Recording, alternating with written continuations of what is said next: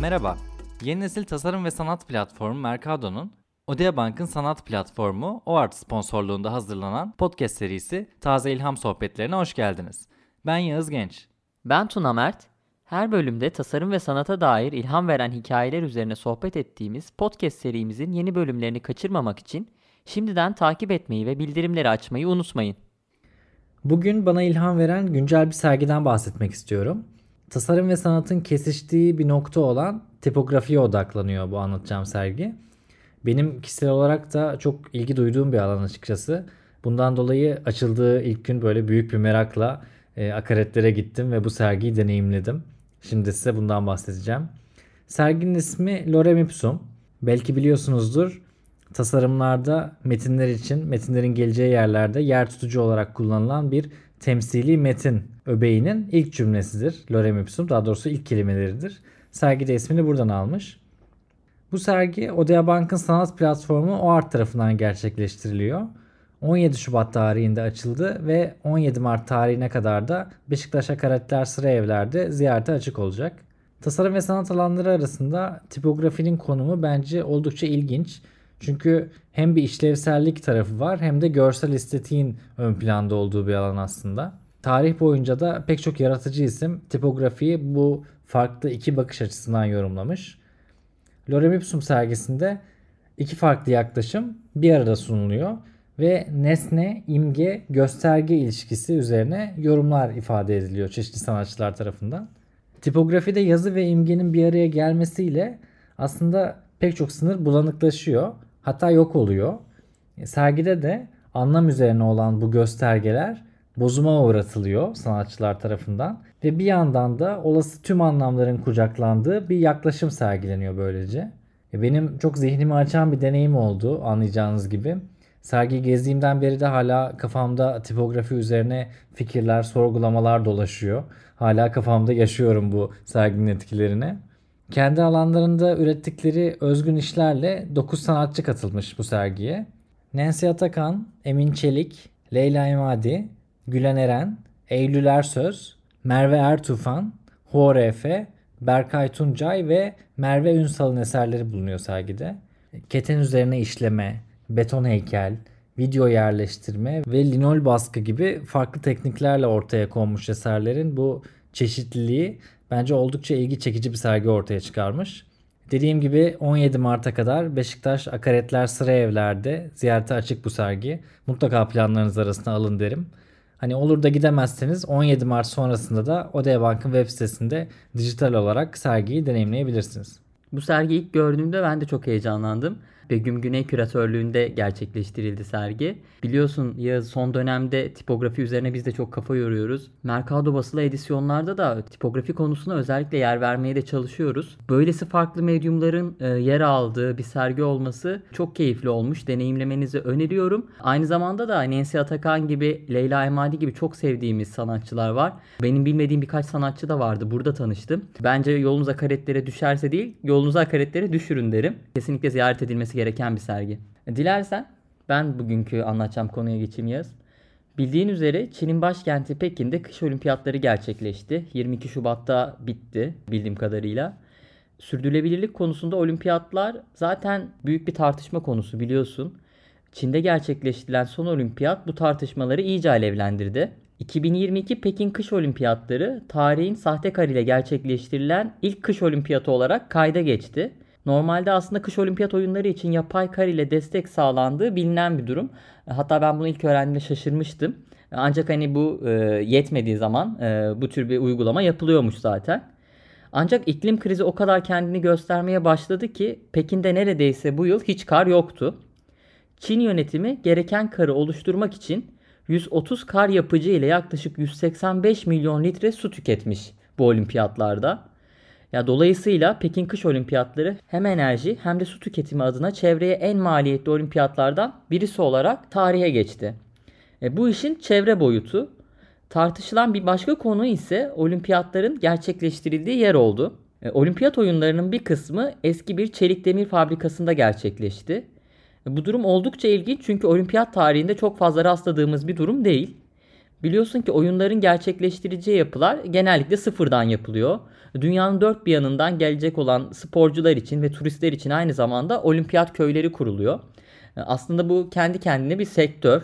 Son dönemde bu durumun çevreye verdiği zararlar oldukça eleştiriliyordu. Hatta Japonya'daki oyunlarda hemen her şey geri dönüşüme ve sonradan yeniden işlevlendirilmeye uygun tasarlanmıştı. Ancak buna rağmen e, yine de eleştirilerin odağı olmuştu. E, Çin bu sefer alternatif bir şey denedi ve tarihi bir fabrikayı oyunlar için dönüştürdü. Çinli tasarım stüdyosu Team Minus bir tarihi fabrika bölgesine 60 metre yüksekliğinde kayakla atlama pisti tasarladı. Aslında Çin hükümetinin böyle bir adım atmasının en önemli sebebi 2008 olimpiyat oyunlarında harcadıkları korkunç para. Üstelik oldukça otoriter bir rejimle yönetilmesine rağmen ülke içinde de büyük tepki toplamıştı bu durum. Herzog de Meron'un yaptığı Birds Nest Stadyumunu hatırlarsın. Oyunlardan sonra neredeyse hiç kullanılmadı ve o büyük yatırım boşa gitmişti. Ta o zamandan bu yana stadyum ilk kez yeniden kullanıldı bu olimpiyatlarda. Team Minus'ın eski fabrika bölgesine tasarladığı kayak pisti her ne kadar yeniden kullanım anlamında değerli bir fikir olsa da e, televizyonlara oldukça ilginç bir görüntü yansıdı. Sporcuların arka fonunda Çin'in emeği sömüren ve çevreyi kirleten metal vizyonunu net bir şekilde görebildik.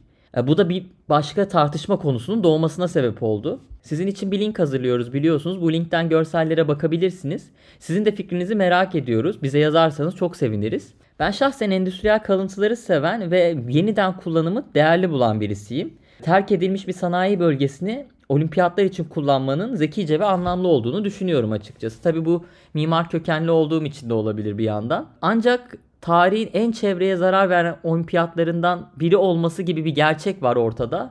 Bu yeniden kullanım gibi çözümler üretmek ya böylesi büyük e, bir çevre felaketinin ardından ne kadar faydalı bilemiyorum. Senin de düşüncelerini merak ediyorum. Yani gerçekten e, çok farklı boyutları olan bir konu. Ama e, benim bu konuya şu anki yani 2022'deki bakış açım çok sert değil açıkçası. Şu yüzden yani belli farkındalıkları özellikle çevresel anlamdaki belli farkındalıkları son yıllarda çok fazla geliştirdik ve artık bunu böyle anlatmak, haykırmak için daha az çaba sarf ediyoruz. Çünkü genel bir e, kanı var bu konularla ilgili. Ve küresel iklim değişikliğinin bariz olduğu da ortada. Yani kış olimpiyatları dediğimiz sporların hepsinin kar gerektirmesi, belli bir iklim gerektirmesi ve bu iklimin de artık dünyamızda maalesef doğal olarak yaşanamaması bence zaten bariz bir gerçek. O yüzden bu olimpiyatları kesilmediği noktada bunun da tarihin en fazla çevreye etkisi olan yapay bir ortam yaratılan olimpiyat olması bence şaşırtıcı değil. Ama buna rağmen yapılabilecek bir şeyler var. Gerçekten sıfırdan her şey yapılmak durumunda değil. Böyle bir dönüşümle olimpiyatlara ev sahipliği yapabilecek bir tesis ortaya çıkarılabiliyor yu göstermek bence değerli. Hani ekranlara yansıyan Çin'in bu işte ekonomik vizyonu, sömürü üzerine olan sistemi, bunu temsil eden bir yapı olması da yani bence yansıması konusunda bir çekince olmaması da bana samimi ve günümüze uygun bir bakış açısı geliyor. Çünkü bunu yokmuş gibi davranmak, tamamen böyle e, pembe gözlüklerle bakılan bir tablo çizmek. Hani olimpiyatlarda çok yapılır. Herkes ülke temsili. Tabii ki iyi görünsün istenir ama bunun bu kadar da zaten bariz olduktan sonra e, bence yapının görünmesinde de hiçbir sıkıntı yok. Bunun yani ekstra bir görünürlük yarattığını düşünmüyorum. E tabi bir de Çin e, 2008'den büyük dersler aldı diye düşünüyorum. İnanılmaz büyük paralar harcamıştı. Hatırlarsın o Bird's Nest stadyumu açıldığında hatta o açılış töreni bile oldukça şatafatlıydı. Tarihin en pahalı açılış töreniydi.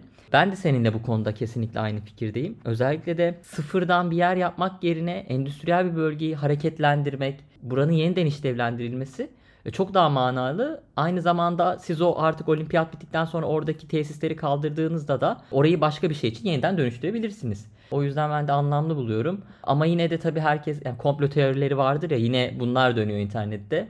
Çin bu görüntüleri niye verdi?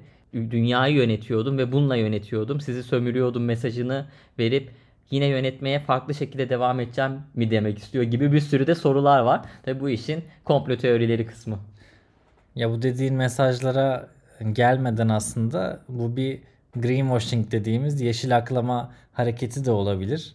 Hani bakın ben e, artık yeni yapılar üretmiyorum. zaten olan olmuş. İklim bu noktaya gelmiş. Tamamen yapay karla bu olimpiyatları yapmak durumundayım.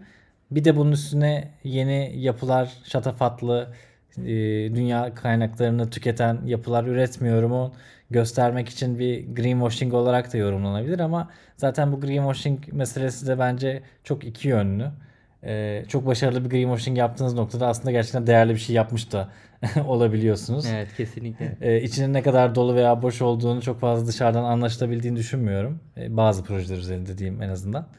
O yüzden bence e, her ne şekilde olursa olsun bu günümüzde bulunduğumuz durum için mantıklı bir çözüm olmuş bu yılki uygulamalar. Evet hiç hiç bu açıdan düşünmemiştim. Gerçekten bir greenwashing e, çalışması da olabilir tabii. Bu yorumlarımızı dinlerken siz de düşünün, siz de yorumlayın istiyoruz. Biliyorsunuz bir link var. Tuna da bahsetmişti. Spotify'dan dinliyorsanız açıklamalar kısmında o linke tıklayıp bu yapılan uygulamanın dönüşüm alanının fotoğraflarını orada görebilirsiniz. Bir görüp siz de düşünün. Çok isteriz. Bizim çünkü güzel kafamızı açan bir konu oldu. Ayrıca benim bahsettiğim sergiyi de bir kere daha hatırlatmak istiyorum. 17 Mart'a kadar Akaretler Sıra Evler'de Beşiktaş'ta ziyaret edebilirsiniz. Programınıza mutlaka ekleyin. Odea Bank'ın sanat platformu OART sponsorluğunda hazırladığımız Mercado Taze İlham Sohbetleri podcast serimizin sonuna geldik. Haftaya ilham veren yeni projelerde görüşmek üzere. Kendinize iyi bakın.